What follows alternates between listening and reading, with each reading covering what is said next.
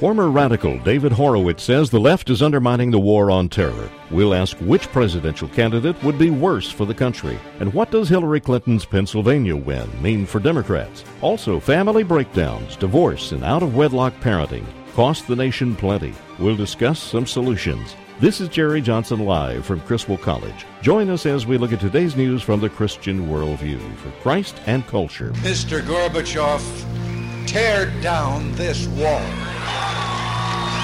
It's one small step for man,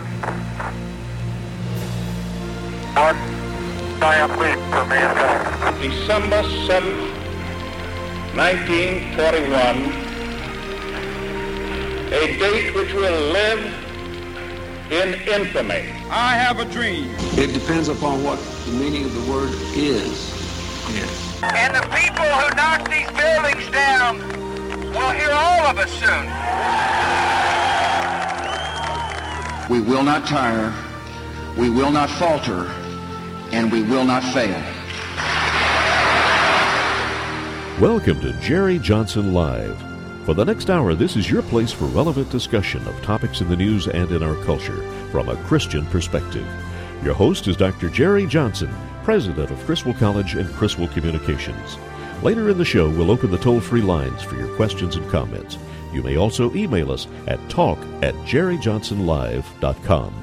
Now, here's your host, Dr. Jerry Johnson.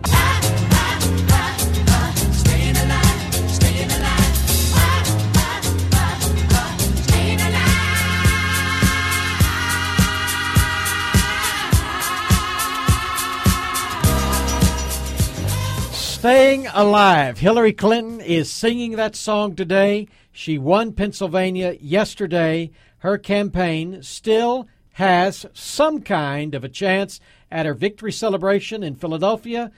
Senator Clinton said she's resilient, she's a fighter despite the odds. I might stumble and I might get knocked down, but as long as you'll stand with me, I will always get right back up. Well, Dr. Johnson, this reminds us of what she said a few weeks ago in Philly. Let me tell you something. When it comes to finishing the fight, Rocky and I have a lot in common.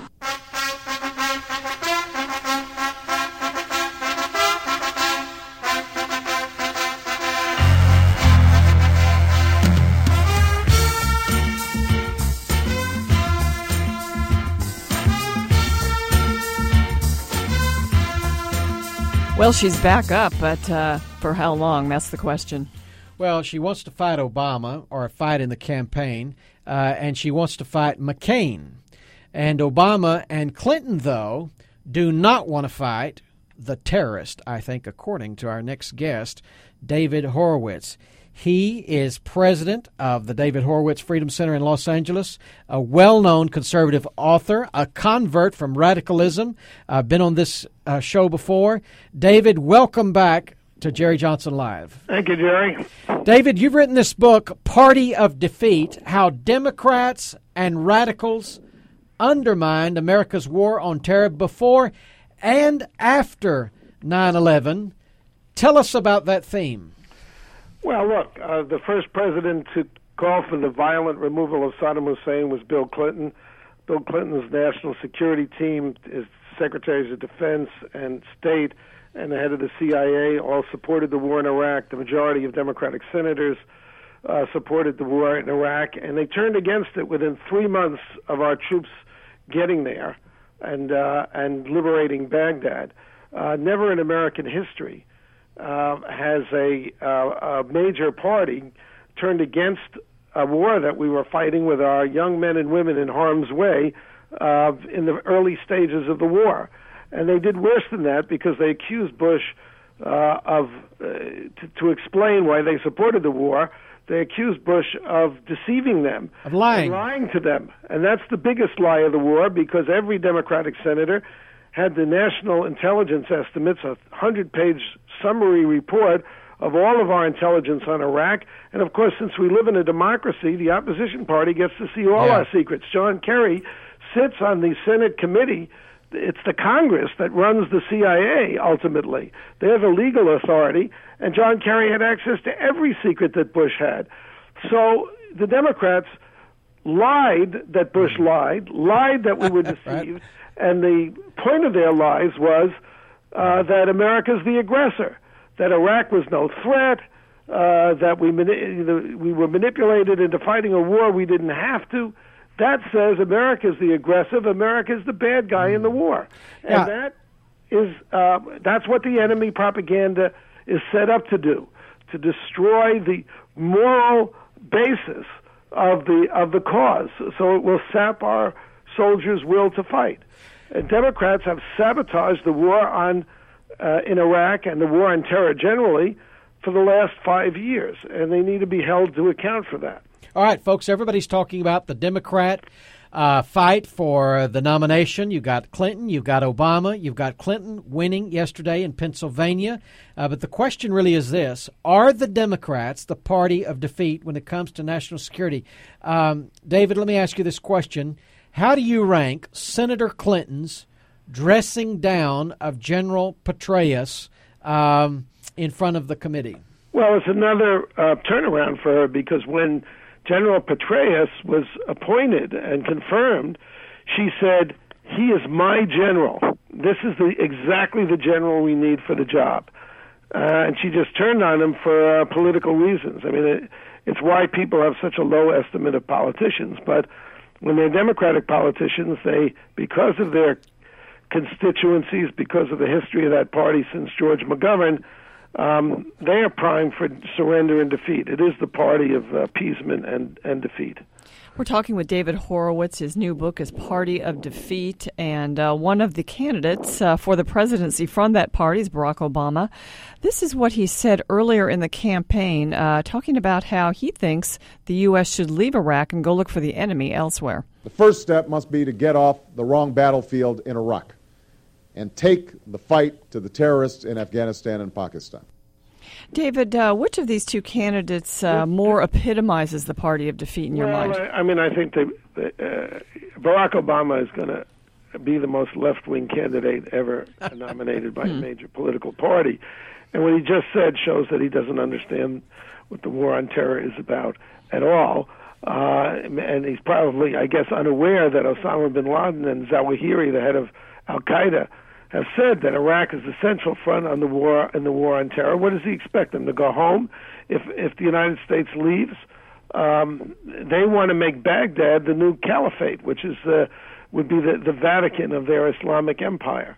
Um, you know, it's mind-boggling what's going on in the Democratic Party, how irresponsible it is, uh, and how dangerous it is uh, for the rest of us that they think this way.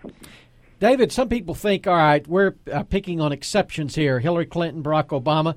Uh, what do you make of Jimmy Carter last week yeah. going to negotiate with Hamas, and the next day uh, they send more explosive in, uh, explosives into Israel? You know, de- Democrats, um, uh, they whine that, you know, well, you're questioning my patriotism.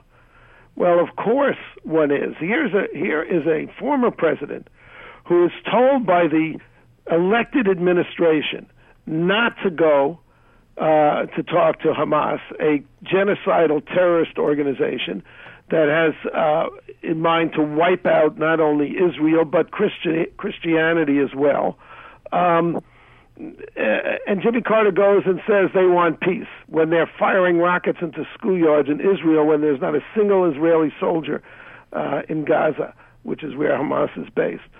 Uh, Jimmy Carter has crossed the line. I mean, I, I do question his patriotism. Mm-hmm. I think he thinks that he's uh, somehow a citizen of the world now, and that America is the uh, evil empire um, that he needs to uh, stand up to so he can uh, uh, get moral credibility or something like that. I, he, he's playing to the wrong constituency these days.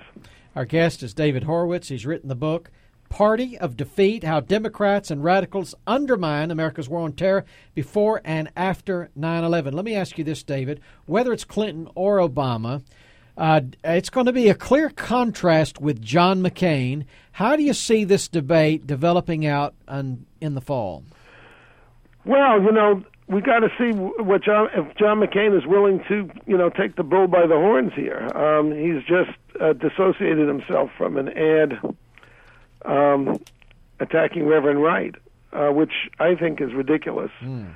Reverend Reverend Wright sh- showed himself to be a Jew hating, America hating, racist, anti white racist kook.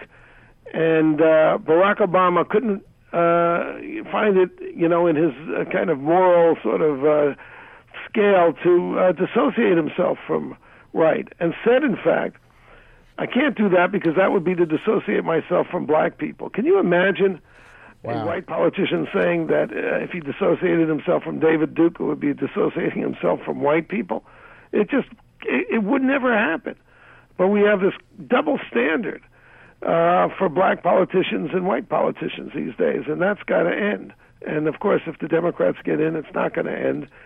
Uh, you know, looking at this, I mean, I kind of wish I was a preacher now because if if I had to look for a divine providence um, eh, entering into human affairs, this Democratic primary would be it. Uh, are these people not getting their own just desserts? I mean, they're calling each other racist, they're calling each other sexist, and they're locked into a losing situation uh, by those very facts. You you have to just love it. I, I love it with Bill Clinton whining. They're playing the race card. yeah, it's fun. David, you uh, understand the left because you used to be one of them. So, can you just very quickly answer the question why are they doing this? Why do they align themselves with the Islamo fascists? Okay, there are the opportunists in the Democratic Party who who want us to lose the war in Iraq because if if we win, then Republicans will be elected. So, it's all political. So that's political. But there is a, a powerful left. I've written a book called Unholy Alliance. Um, the left is very much like the Islamicists.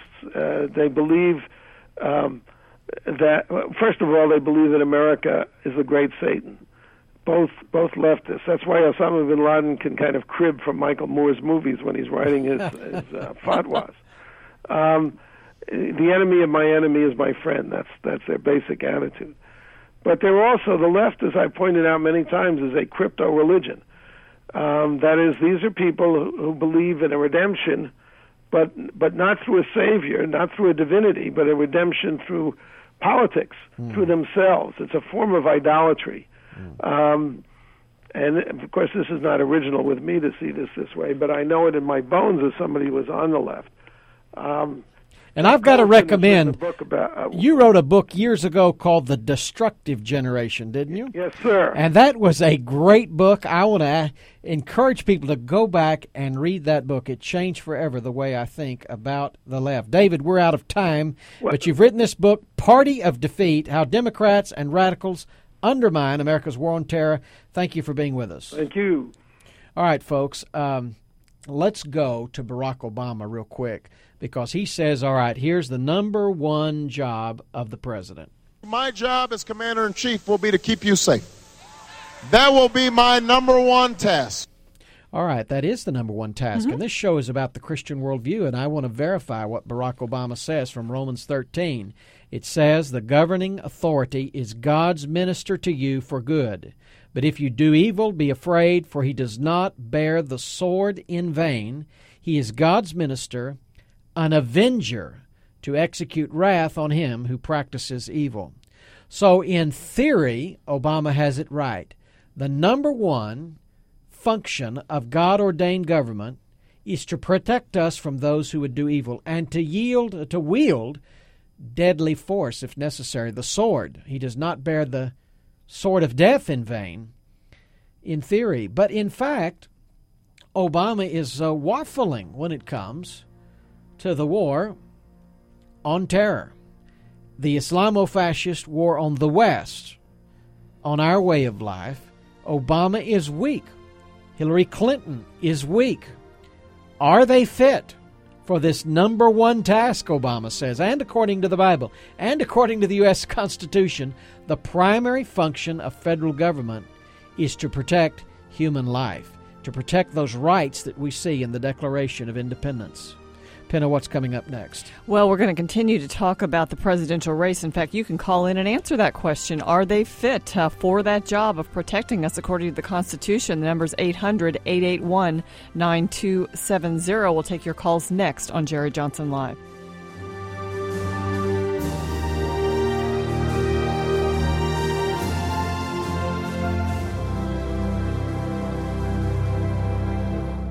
If you're looking for a college experience that is distinctively Christian, come to Criswell College. Contact us today for information about the upcoming term. Criswell College places a strong emphasis on the Word of God, a Christian worldview, and being an effective witness to a world that needs Jesus Christ. Criswell College is totally committed to the Bible as the authoritative, inspired, and inerrant Word of God to ensure that every student receives a solid biblical and doctrinal foundation.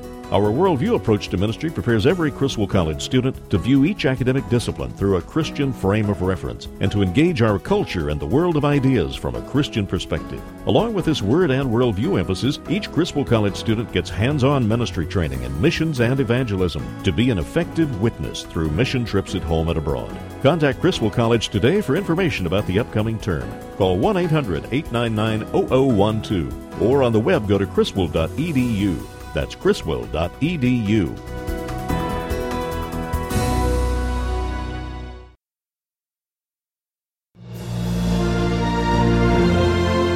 You're listening to Jerry Johnson Live. Now, here's Penna Dexter.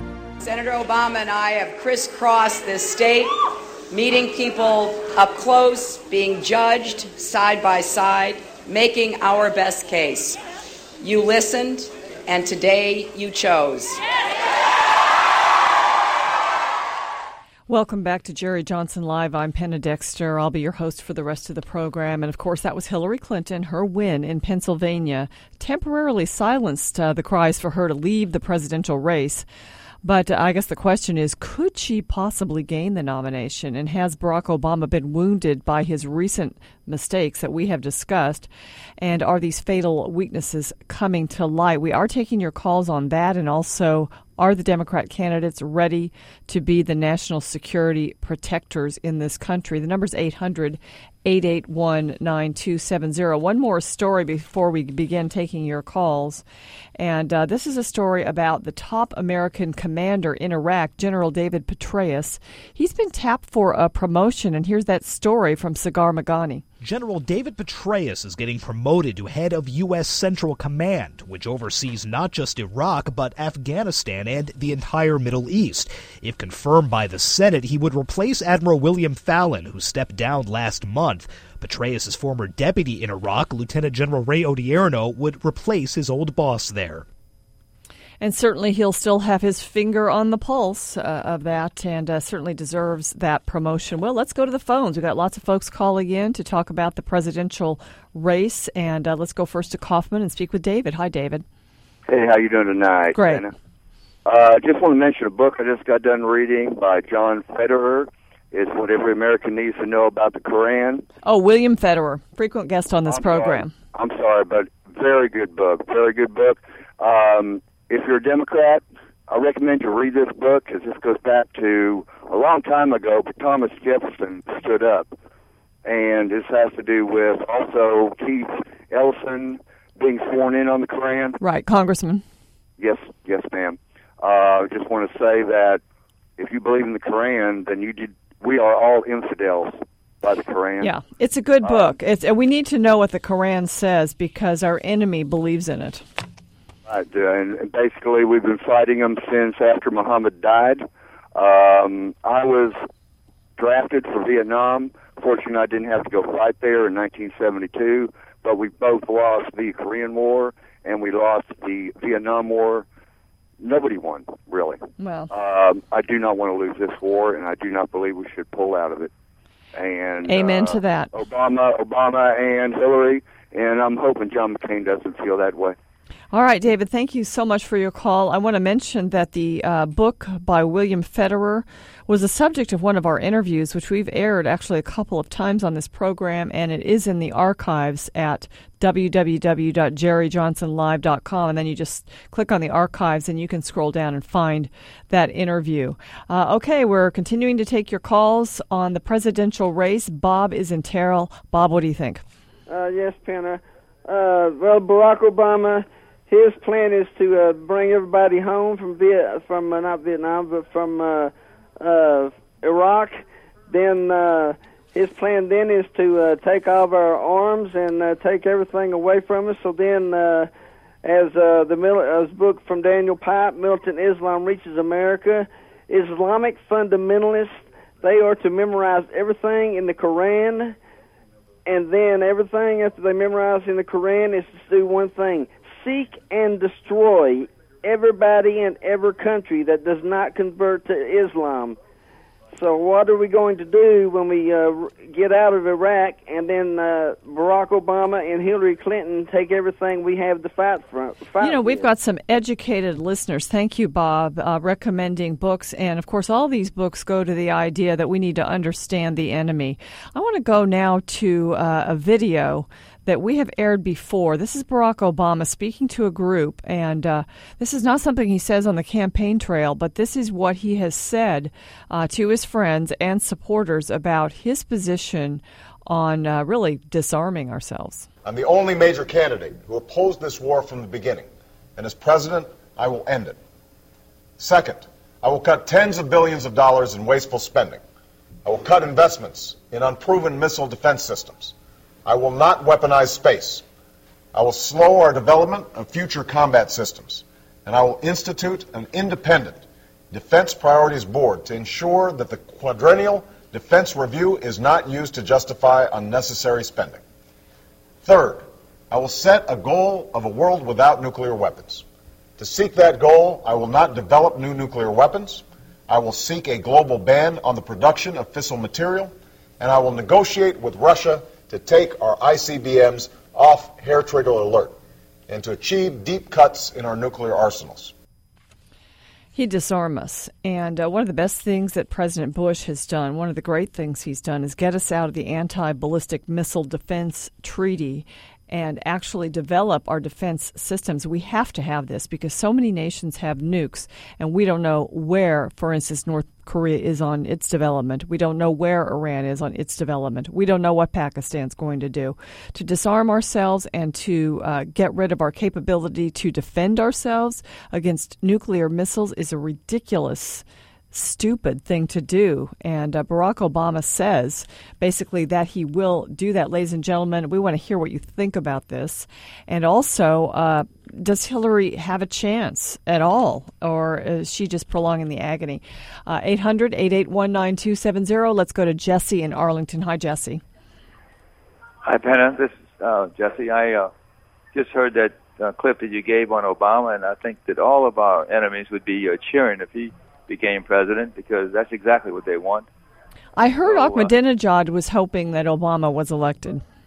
Yeah, I wouldn't doubt it. So, uh, and I don't think uh, Hillary has moderated one iota when uh, Mother Teresa addressed the UN during her husband's can- uh, presidency. Uh, she and him stayed seated while she got a standing ovation when she said, "Don't abort your babies; give them to me." And they just stood, stood there. I mean, they sat there while the the whole um, audience got to their feet and gave them a standing O. So, Oh, I didn't hear about that one. oh yeah, this was during the her speech to the UN uh, seven years ago or what? Oh, at the was it the Beijing speech at the No, I Beijing think conference? it was in New in New York when Okay. she came to, to New York to to uh, speak to the UN. All right, we're getting all kinds of great information from our listeners today. Thank you so much, Jesse. Let's go now to Plano and speak with Renee. Hi, Renee. You're on uh, Jerry Johnson Live. Hi. You know, when I heard his comments, my heart just dropped into my stomach. Why don't we just wave a white flag? You know, just, you know, invite him to come in and, you know, enslave us now because that's what's going to happen if he does all this. Well, it kind of feels like this. So let's go now, Larry, to Barack Obama, because this is another comment that we've had in our archives. We like to keep these things to show people what he said, and he's never uh, backtracked or refuted this. Uh, but earlier in the campaign, uh, Barack Obama said that he wouldn't. Well, he he was t- talking tough. He said he wouldn't miss an opportunity to take out the terrorists, but he also said something else. It was a terrible mistake to fail to act when we had a chance to take out an Al Qaeda leadership meeting in 2005. If we have actionable intelligence about high value terrorist targets and President Musharraf will not act, we will. I think it's important now for us to begin to think about what would be the repercussions uh, if Barack Obama were elected, and also secondarily, what would be the repercussions if Hillary Clinton were elected. It's very important that uh, Christians stay involved in presidential races uh, because there is so much at stake. Not only the social issues, not only the uh, the uh, moral, social issues, and also the economic issues, but our national security and really, I think, the future of our nation uh, are very survival. And we are taking your calls on this issue. Let's go to Waco and speak with Michael. Hi, Michael. Hello. Go um, ahead. I would, are you there? Yes, go ahead. I would just like to see, you know, like to see us get back to the way we were in World War II, to where America is not afraid of anybody, and we go to war. We go to war to, I mean, all of, um, to, to destroy the enemy. Well, you know, we really shouldn't be as afraid as we are right now because we do have the, the capability to take these people out. We just don't do it. Well, the Democrats, if they're if they get in office, then they're going to weaken the defense and everything, and we're going to be in a whole world of trouble. But God's in control anyway. Well, that's true, and we've got to continue to pray for our leaders, for their wisdom, and for our nation. Let's go now to Bobby and Ringo. Bobby, thanks for calling in. Bobby. Yes. Go ahead. Yes, I'm Bobby in Greenville. I'm I'm interested in asking the question: Which is first, the Christian or political identity, Democrat or Republican? Uh, I guess everybody could answer that for themselves. Uh, what is it for you? Um, Christian is, is, is for me first and and based upon what I have been hearing, uh, based upon what has been said, I'm I'm interested in knowing with all that we had as far as Republican and Democrat, and when it come time for election, each individual have have stated what they would uh, be willing to perform on the behalf of the citizens of this country. But once they have gotten to office, we have something entirely different isn't it time for Americans to begin to evaluate things not only from, I mean, from a Christian perspective, but also based upon what individuals have, uh, based on how they performed? Well, that's what we try to help people do on this program to look at all the issues from a Christian worldview. If there isn't a Christian worldview uh, on the issue, then we just try to make the best common sense we had. But uh, thanks, Bobby. We appreciate uh, your weighing in on this and all of you. Next up, uh, we're going to talk about families. The divorce rate is down from its peak in the early 80s, but it is still way too high. More people are having babies without ever bothering to get married. The question is, what does this cost society in terms of dollars and cents? Well, a lot. Next up, Jonathan Saenz of the Free Market Foundation will join us to discuss what can be done about this huge problem. Stay with us for more of Jerry Johnson Live.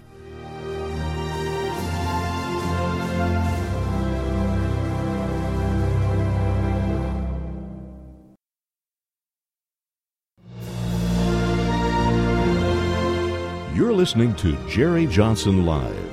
Now, here's Penna Dexter. Six weeks later, we closed the gap. We rallied people of every age and race and background to the cause.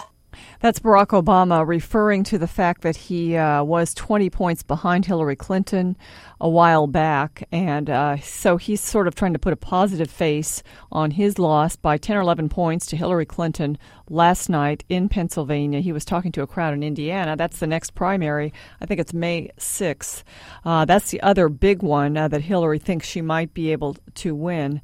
Uh, but people were telling Obama that he would get blown out by Hillary Clinton. So, in a sense, he's trying to say, well, he wasn't totally blown out. Uh, last night, Barack Obama congratulated Hillary on winning this hard fought campaign and thank the Pennsylvanians who voted for them. She ran a, a terrific race. And I want to thank the hundreds of thousands of Pennsylvanians who stood with our campaign today. Uh, he's thanking Pennsylvanians. So for Hillary's part, and I guess the question right now is uh, does she even have a chance? She told her supporters they could count on her to represent them when she becomes president. The pundits question whether Pennsylvanians would trust me with this charge, and tonight you showed you do. You know you can count on me to stand up strong for you every single day in the White House. Well, Fred Barnes of the Weekly Standard says that what she gained by winning the Pennsylvania primary was a better argument, a much better argument. Uh, she certainly doesn't uh, get enough delegates and probably won't unless she can use that argument to convince the super uh, delegates to go with her. Well, uh, very interesting statistics out uh, lately. Texas taxpayers are doling out nearly $3 billion each year to cover the costs of family fragmentation. Also, Americans are paying 112 billion. That's billion with a B nationwide for the same thing. Uh, investigator Ben Scafidi, PhD, who is an economics professor at Georgia College and State University, said that 842,000 children are living in poverty in unmarried households. In Texas, the majority, uh, 756,000, live with an unmarried mother. And uh, there's a lot of uh, personal cost to uh, this type of thing also uh, just dollars and cents cost. And with us to discuss this is uh, Jonathan Saenz with the Free Market Foundation. Jonathan, thanks for joining us. Thanks for having me on. It's a pleasure. Uh, this is uh, really not surprising news, uh, but it's disturbing news to see how much money we are actually paying uh, for family fragmentation, divorce, cohabiting parents, or just single moms raising kids. It's disturbing, isn't it? Well, and this is yet another wake up call on this type of issue because I think that for a number of years people have seen and understood that there's an emotional and a, and a personal uh, cost to the breakdown of family. But now we're starting to see that it hurts us economically, and we're seeing a personal choice that people are making uh, to not keep the family together is not only affecting them, it's affecting uh, the entire state, and it's affecting the economy of the entire nation. Jonathan, uh, you know, we've been uh, talking about the presidential race and, uh, of course, uh, Barack Obama, black candidate running. I want you to listen to a soundbite. Uh, this is his wife, Michelle, and let's go to it. One of the things, the important aspects of this race is role modeling what good families should look like. And my view is that if you can't run your own house, you certainly can't run the White House. Can't do it. Okay, the Obamas sound like they're good parents, uh, but uh, Jonathan, the reality is that uh, we've got about 30% of births in this country from out of wedlock mothers, about 70% in the black community. And so she really uh, has got a problem in her own community, doesn't she? Well, and, and really who's suffering is the children. And that is what this um, report points out and it's really tragic. You know, you think about in Texas alone, 842,000 children are going to go to bed tonight living in poverty. And you know that just breaks my heart. And you think about, um, you know, when you multiply that close to you know times uh, 49 and look at the other the other states across the country, um, that's really something that should get everyone's attention. Is that uh, not allowing the family to succeed, um, and not having policy in place that encourages keeping families together and having divorce so easily able to obtain is uh, is another contributing factor to this, and it's the children that are suffering. All right, this uh, report that talked about the national cost also recommended uh, that the government do more to strengthen uh, marriage. So, what about that? Well, we have been involved in that quite a bit in our own state. Um, this past legislative session, we were working on policy uh, to encourage and to have skills based training for married couples, uh, couples that are considered getting married, using money that's already a part of a federal block uh, block grant that's going to be used somewhere else to be used um, to strengthen marriages, to give people this type of training and information, and really to allow some time for people to uh, look closely at this decision. And that small amount of money, which over two years will be $15 million, uh, will make a tremendous impact on the amount of marriages that stay together. And in the long run, that's going to be cost effective for taxpayers. What are these marriage strengthening uh, activities? What do they uh, compose? What are they composed of? What they are are training sessions um, that people can do before they get married or once they are married, and they deal with how to communicate with your partner. Um, you know, your your spouse, uh, your husband, your wife, how to communicate on different issues, um, how to talk with your children, I mean, just some really fundamental, basic type things, and some things that people just have never considered or thought about when they entered into a marriage relationship. Sometimes people just need to learn some skills uh, in order to keep their marriages together, don't they? Absolutely. I mean, you know, you think about some of the things that we do in our lives what, that we get training for that you know just to get a driver's license in Texas you've got to have a significant amount of training and a test and you've got to you know drive the car around the block or whatever and so we're looking at something so simple and so important as marriage and to, to think that we don't have those things uh, in place and you what you do is you apply for a marriage license you pay the fee and then you're you're allowed to get married. And one of the things that we did uh, this past session was uh, we put in place an incentive. If people decide to take premarital education courses, the marriage license fee, which is now sixty dollars, is waived, and so you essentially can get the marriage license for free if you've taken some type of premarital education course. Okay, was this a law passed? That's correct. Okay, and so there's other legislation that's going to be uh, put forward in the 2009 legislative session. Am I correct? That's right. We are working on um, increasing this type of uh, these type of programs, this type of funding um, for marriage strengthening activities. And in addition to that, we're going to be looking about how are, are we making it too easy for uh, for people to get a divorce, and are there things that we can do to encourage them to take marriage education classes instead of rushing off to get a divorce? Um, you know, within 60 days, which is what the law allows now. Jonathan Saenz is with me. Uh, he is with uh, the Free Market Foundation. And Jonathan, you know, people are concerned and looking at the presidential race right now. But really, when you think about uh, what affects your life and your pocketbook, the most. It's what's happened, what happens in your own community in your own state. So uh, we like to encourage people on this program to get involved in what happens in the Texas legislature. So if people are concerned about how much we're spending in Texas for family breakdown and want to be part of the solution, what can they do right now in anticipation of the session? Well, one of the things they can first do is, is, look at the information that we've got on these issues on our website. We cover some of the things that that were dealt with in this past legislative session. We've we've also got a great link to this report that came out. But I tell you what they could do right now is talk to their local representative and their the people that their elected officials in their community because what's going on right now is preparation for the session. The legislators want to know what do my constituents think are important as I get ready to prepare to go to Austin uh, in January. What are the people telling me they want to see? What kind of change do they want, and how can I fulfill my obligation to them? So, by contacting your representative, if you go onto our website at freemarket.org, you can find out who your legislator is. We've got a, a link to tell you who represents you.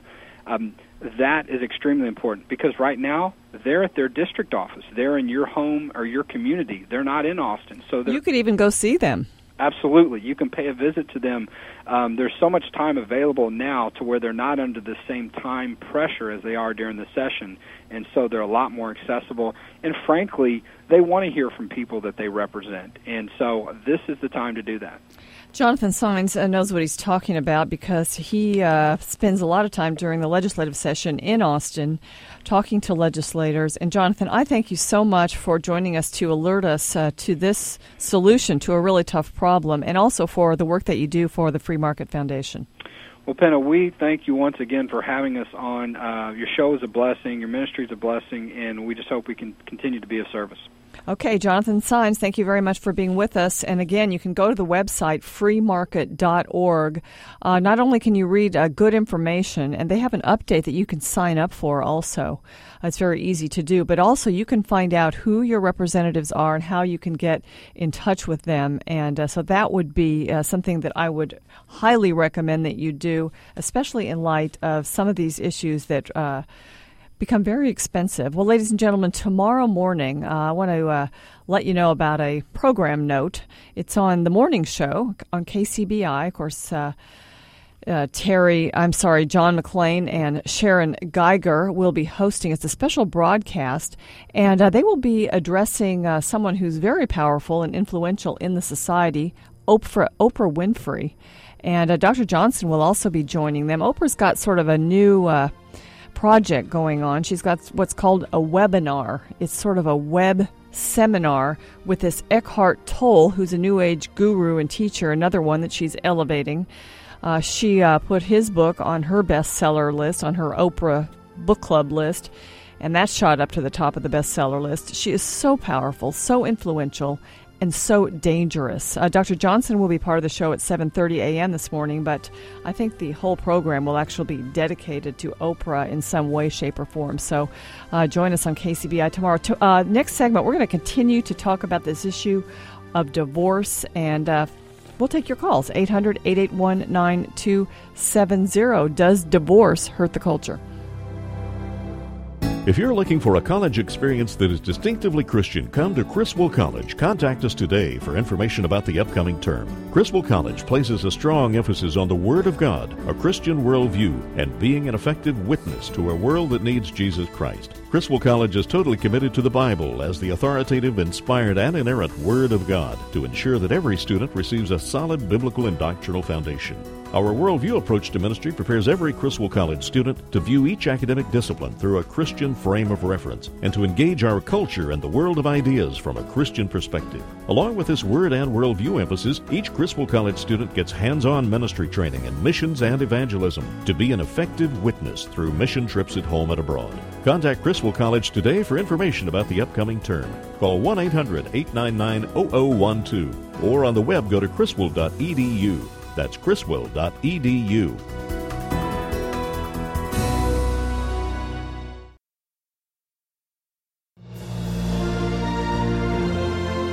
You're listening to Jerry Johnson Live. Now, here's Penna Dexter. One of the things, the important aspects of this race is role modeling what good families should look like. And my view is that if you can't run your own house, you certainly can't run the White House. Can't do it. Michelle Obama talking about her own family. Uh, it sounds like uh, they're pretty intact, pretty well together. Not true of all other families. And, uh, you know, divorce is part of that. Uh, part of it is that people just don't bother to get married. Uh, babies born out of wedlock, and of course, the government then has to step in, as we were just talking about in an earlier segment, costing the taxpayers a lot of money. Uh, this recent study uh, from Georgia State University revealing that divorce and out of wedlock childbearing costs the American taxpayer $112 billion. That's billion with a B a year. And of course, uh, this was measured by these researchers. Uh, they analyzed the expenses associated with welfare, health care, criminal justice, and education, and then also the lost tax revenue from individuals who are more likely to be poor because you are more likely to be poor, uh, raised in a single parent home. Uh, divorced women are more likely to be poor. Also, uh, kids are more likely to be imprisoned for a part of their wage earning lives if they're a product of divorce or if they're uh, from a family who's not had two biological parents in the family. So, the major takeaway from this study, of course, has been that uh, government should invest more in these programs that advocate and strengthen marriage. And uh, I think that is true, but it's also, I think, a project for the church. The church can certainly do more to reverse the divorce culture. And if you have a comment on that, is your church doing anything about divorce? A lot of Christians are, are divorced. The divorce rate in Christianity is almost as high uh, as it is outside of evangelical Christianity. The number is 800 881 9270. I want to mention tomorrow um, Carl Jeffers, who's a regular on Jerry Johnson Live, and uh, he's a liberal radio talk show host from the West Coast is going to co host for a portion of the show tomorrow. He'll be in studio. And uh, we're also going to have interviews with Michael Yon. He is a correspondent in Iraq on his new book, Moment of Truth, and uh, Guy Sorman on his book, Emperor, Empire of Lies The Truth About China in the 21st Century. Are these all tomorrow, Andrew? Because this sounds like a, a packed show. Sounds like a great show. Well, uh, speaking of the issue of divorce, I've got a, a Newsweek magazine in front of me, and it's uh, dated I can't even find the date on this magazine. It's so hard to find. April 21st, 2008. And the cover story is Splitsville The Surprising History of Divorce in a Quintessentially American Suburb. And uh, it's sort of an interesting story. It chronicles the history of divorce and it spotlights uh, this middle class suburban community out in California in the San Fernando Valley. A generation ago, divorce was somewhat shocking, and it certainly was rare, but uh, as this story says, it's now commonplace. And uh, this Newsweek correspondent, David Jefferson, used a very interesting device to write this story. Uh, he interviewed several of his classmates at Ulysses S. Grant High School in LA's San Fernando Valley to see how the class of 82 had been affected by divorce and of course, he points out in the article that the divorce rate in 82 was more than double that of the 1950s. Now, it got a major boost from the feminist movement, and then in 1969, when then California Governor Ronald Reagan signed uh, the nation's very first no fault divorce law, which allows one partner to end a marriage simply by citing irreconcilable differences. Uh, that was a big boost for divorce across the nation. Now, 1981 was the peak year for the divorce rate. It is lower today, but as we said in the last segment, marriage is also down. So every year, though divorce is still a huge problem, more than a million children watch their parents split every year, and that is triple the number who did so in the 1950s. Uh, and studies do show that these kids are twice as likely as their peers to get divorced themselves. They're also more likely to postpone marriage or never to marry at all. And uh, they experience more academic, psychological, and behavioral problems. That's why it's important for us to get a handle on divorce in the culture. Let's go now. We've asked you to call in. We've got some folks joining us. Anne is in Carrollton. Anne, thanks for calling. Hello. Thank you for calling. Hi. Um, I just wanted to kind of input not just about divorce, but about the whole single parent thing. Yes. Um, I, I, my heart is hurt so deeply as an elementary teacher when I see that the students in my school now think that the word boyfriend means the person that lives in your house with your mother. Really? Not the person your teenage sister is dating. They call those guys the boyfriend. Yes. And they think this is all normal, and some of them don't even understand the word husband. And we even have teachers in our school who are, you know, just living with their boyfriends and pregnant. Wow.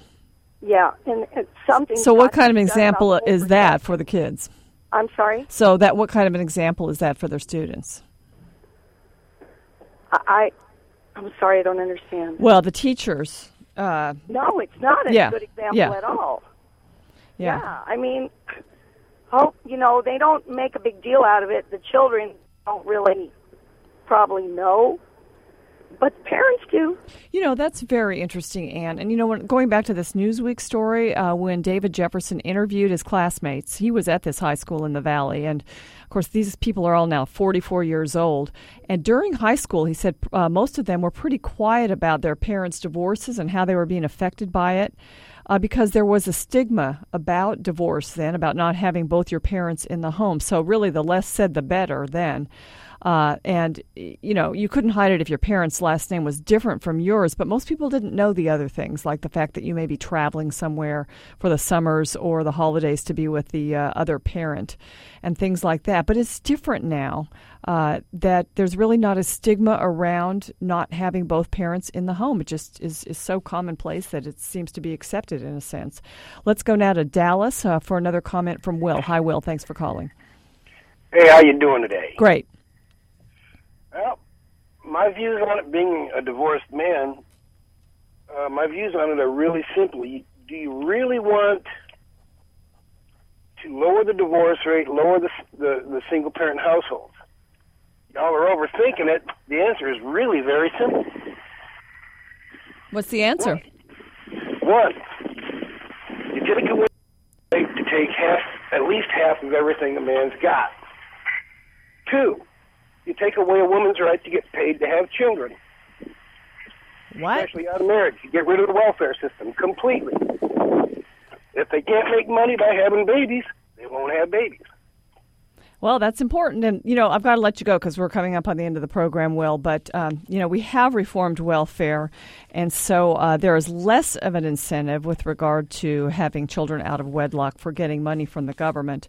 Uh, but as was mentioned earlier in the program, it is important to emphasize the necessity of marriage. Of course, it is uh, biblical to think about uh, sexual activity only within marriage. Uh, you know, the Bible talks about fleeing youthful lust, things like that. And uh, I think it's important for us to get back to uh, that type of teaching with our young people so that they know uh, that sex is exclusively in marriage, and then you wouldn't have so many of these problems with out of wedlock births. Well, ladies and gentlemen, thanks for joining us today. We'll see you tomorrow. You've been listening to Jerry Johnson Live, a Christian Worldview radio show. Join Dr. Jerry Johnson, president of Criswell College and Criswell Communications, Monday through Friday at 5 p.m. for an hour of relevant discussion of news and culture from a Christian perspective.